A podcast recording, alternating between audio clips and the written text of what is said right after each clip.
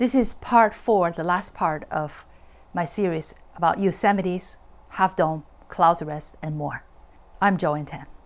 Trekking 3,665 feet down on the mist trail next to dangerous cliffs.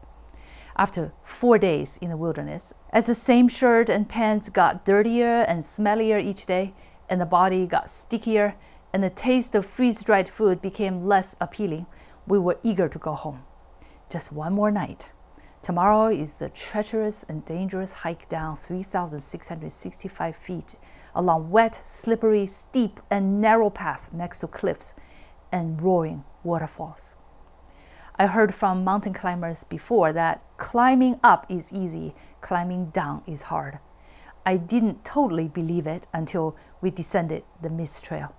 Daley, out of concern for me, was talking and showing me how to use the trekking pole, which distracted his concentration on the steep stairs of slippery sand on rocks.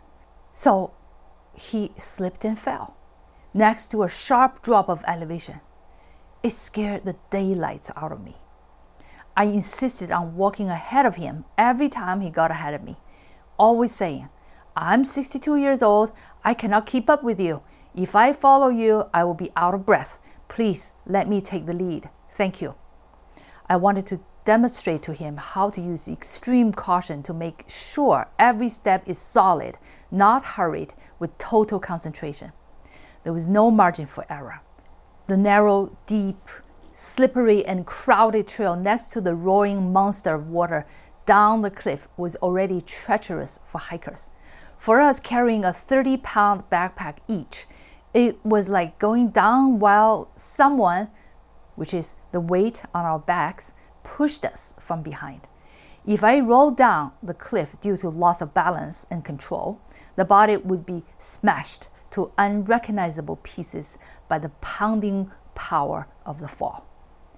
Sideways, go down, sideways, I kept telling my son, since going straight down the steep steps with weight pushing from behind can trigger loss of control.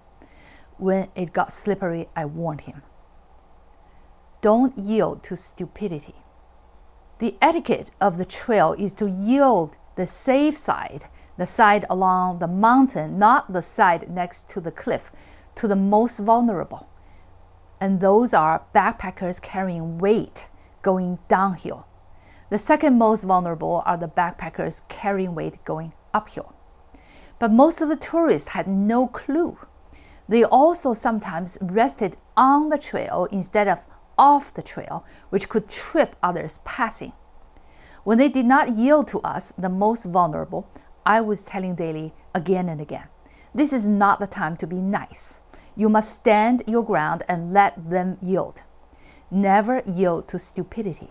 They need to be taught by your not yielding to them. Happy birthday, Daley. When we completed the 3,665 feet descent to the Happy Isle trailhead down at the valley, at the turn of the bridge around 2:30 p.m., June 29, 2023, I stopped Daley and said what I was holding since early morning. Happy birthday, Daley! We made it! Happy 23rd birthday! We hugged for a long time. Daley, remember that you were gripped with fear on the first day. You feared asthma, but it never happened. You thought you were not able to do this, but you have proven your fears wrong. You climbed Half Dome. You overcame altitude sickness and reached clouds rest. You can do anything you put your mind to. Happy birthday, I said to my son. Daley, I was scared too about camping by myself but I acknowledged it and figured that I could handle it before you decided to come. It's okay to feel fear. We all have fear and we all have to face our own demons. But it is not okay to let fear rule your life. You recognize it and deal with it, just like you did on Half Dome. Unbeknownst to himself, the mountains have transformed him. He came down to the valley a more confident, more caring, more experienced young man. I'm so proud of him. Over this adventure, I got a chance to appreciate my son, seeing my little boy now turn into a good natured, capable, handsome, loving, and caring young man. Now I know why his girlfriend and her families were crazy about him. But he will always be my little boy in my heart. On this adventure, we looked out for each other, challenged each other's decisions, encouraged and supported each other with love and care. This trip brought us closer in heart. I admired his kindness, patience, independent thinking, even though he sometimes could be quite wrong, and considerateness for others. I too had the chance to pass on my skills, experience, and wisdom to him. Leaving Yosemite. Getting connected to the mountains humbles our self importance. What is truly permanent and eternal is nature. All life forms in it are mere passing phenomena, be it the blooming wildflowers, the passing clouds, the bygone glacier that sculpted the granite, dinosaurs that roamed the earth millions of years ago, and us humans. Life cycle is eternal, life and death are eternal but unsentimental devoid of our imbued values and morality, practicality, rationality, logic, or reason. It is what it is. It is made by God.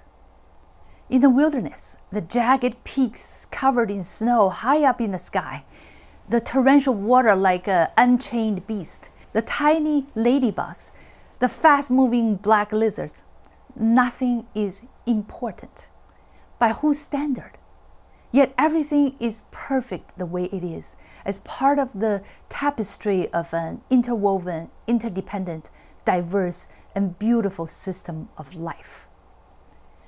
Going to nature is going to God. Its solitude, peace, and power is healing, nourishing, and inspiring. It has provided me with calm, wisdom, perspectives, insights, and detachment. At high elevation, my thoughts got automatically clear without even trying to think. They just came to me. What was cloudy and hidden before all appeared crystal clear about relationships, about my priorities, and the next steps of my journey. As I cruised out of Yosemite Valley, I let the dreamy, lush meadows mesmerize me one last time the spectacular falls hanging high up on the monumental cliffs, the solid granite topped by the white fluffy clouds, and the unrelenting columns of white water trying to bring the clouds down. In my heart, I thanked the mountains for hosting me, for showing me nature's grand vision and point of view, for transferring its quiet power to my soul. On the way home, I listened to Electro, the computer generated music Daley introduced me to, and some of his favorite country music. The first restaurant meal at the Hungry Bear Diner. About 30 minutes away from the boundary of Yosemite, by the roadside, there was a little stopover with a restaurant and a few stores, all looking the old fashioned cowboy town for the rednecks there was a typical all American breakfast, lunch, dinner place called Hungry Bear Diner. We look forward to our first freshly cooked meal in four days. Getting out of the car was a struggle. After walking down with weight 3,665 feet over about eight miles that include the added miles on the John Muir Trail that was marked closed and looking for the parking lot later. My 62 year old knees and Daley's 23 year old knees were all in such pain that we limped out of the car slowly and walked in pain. It was in between lunch and dinner time, so we were the only customers in the entire eatery. I used to frown upon fatty, greasy food and had only eaten healthy food. But I so enjoyed the Texas cheese fries my son ordered, which were french fries mixed with nacho cheese, bacon pieces, and chopped green onions. How many calories? How much fat? Is it cardio healthy? Who cares? My son ordered a Western barbecue burger, a juicy, tasty, half pound of handmade beef burger topped with bacon, pepper jack cheese, and the tangy barbecue sauce. Daley took out the lettuce leaves, tomato slices, onions, and just sank his teeth into it. The huge burger vanished in no time. For his 23rd birthday on this day, I wish their menu could have featured cakes. The only thing close to it was a Nutella s'more with graham crumbles milkshake with whipped cream and uh, cherry on top. Daley enjoyed it very much while I sang happy birthday. I ordered a zesty chicken wrap, fried chicken pieces in the center with cheese, fresh pickle, lettuce and black bean corn, and tomato salsa, chipotle lime sauce wrapped by a flour tortilla outside. No food had ever tasted so good. We ate to our heart's content. I said to the only waitress, if ever the owner wants to rename this place, call it Backpackers Heaven. It was the most satisfying meal I had ever had with calories in thousands. Greasy mouthed, green onion breath, we staggered out of the hungry bear with a full stomach, feeling happy while looking dusty, dirty, and beat up. And for sure, we didn't smell too good either. Maybe that's why we didn't see any bears. We stunk them away. Back to the civilized world, quote unquote. Flush toilet, shower, water, and the planet Earth. Arriving home, everything looked the way it did five days ago, but now seemed a little strange and foreign to me because I was no longer the same. The mountains gave me a new lens. It was a luxury to take my time sitting on a flush toilet without worrying about mosquito bites. In the mountains, after getting bitten by a mosquito on my butt within five seconds of my going to the bathroom in the wild, I had to apply insect repellent lotion on my butt each time before hurrying up to do my business. The hot shower was such a luxury. So much water and hot water that took no labor to fetch, to filter, all by just turning on the faucets. After five days without a shower, I had to soap myself twice, even with the rich lather of French triple milled gold milk soap of pure shea butter. But I felt uneasiness, even guilt, for using so much water for a shower. Uncoincidentally, this came up in the news. The Earth was spinning on a suddenly deviated axis, moving from the North Pole towards Canada due to overconsumption of groundwater, melting ice sheets at the poles, and global warming. We all knew that the Three Gorges Dam in China slowed the Earth's rotation. A week after my return, our Mother Earth scored the hottest June ever. In this Bloomberg article, Earth keeps breaking temperature records due to global warming. Our unnatural, wasteful, quote unquote civilized lifestyle is destroying our natural environment. And in the process, will wipe humans off the face of the earth. What is eternal? In the grand scheme of things, we are insignificant. No different from dinosaurs who were wiped out by a stroke of God's hands after so many hundreds of millions of years. As mere passing creatures of nature in the Creator's eyes, we are no different from the bugs, squirrels, butterflies, birds, bears, in spite of our self assumed intelligence. In the high mountains, one cannot help but get nature's indifference towards the human race and our place in this world. Personally, for me, a totally new perspective about how to live out this fleetingly short life of mine. We humans are not indispensable for nature. Nature has been around for billions of years, and we deviated from the natural way of living since the Industrial Revolution only for over a hundred years. And we already are destroying the earth in an irreversible manner. Nature will and can do without us. Nothing and nobody is a big deal in nature. What is eternal? The mountains, the ocean, the sun, and the moon. As a church going Christian, this came as a surprise to myself. We humans will soon be long gone from this planet Earth, like a firefly meeting its death in the campfire, wiping ourselves out with our own greed and disconnection from the natural way of living, the godly way. Frankly, no one gives a damn. The mind prepares the body, and the soul is changed. A year ago, I weighed my own record of 142 pounds.